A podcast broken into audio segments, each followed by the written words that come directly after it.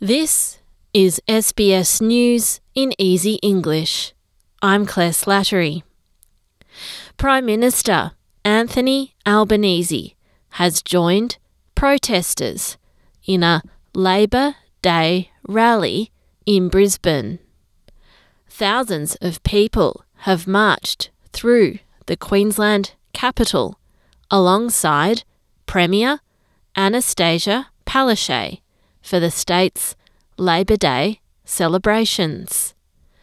The Prime Minister says the day is in honour of working people struggling to achieve decent wages and conditions.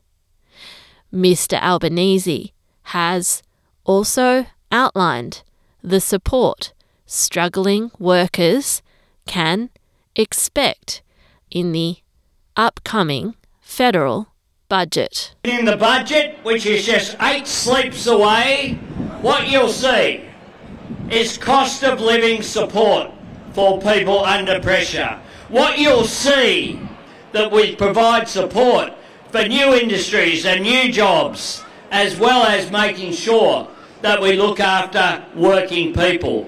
The federal government will review Australia's road and rail infrastructure program. Infrastructure Minister Catherine King has announced the 90 day review by an expert panel.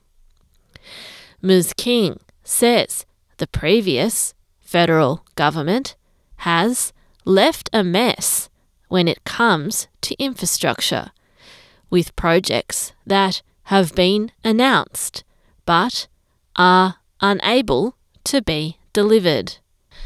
Infrastructure Australia estimates there is a shortage of 95,000 workers on infrastructure projects across the country. A teenage boy has been charged with killing three people in Queensland in a crash involving multiple cars.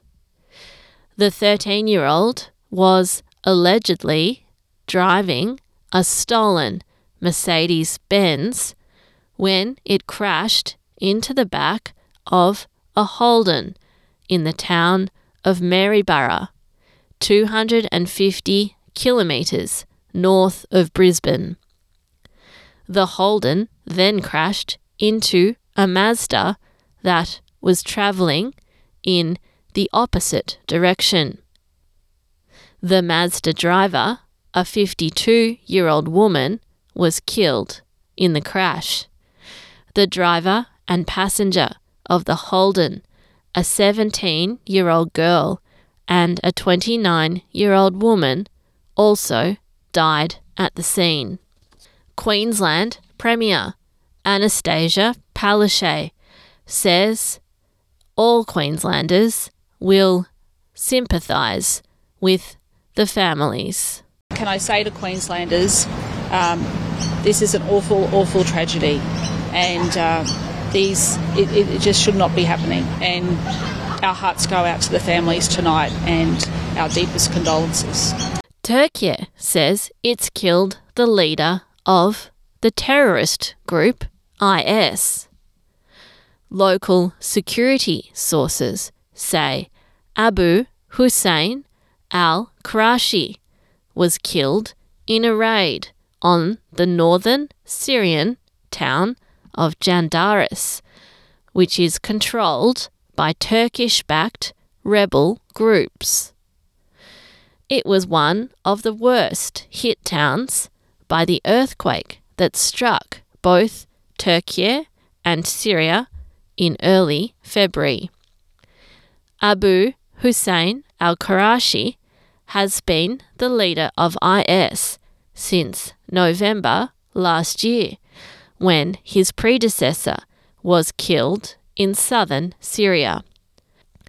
In sport, and the AFL has announced Andrew Dillon will be the next chief executive of the league.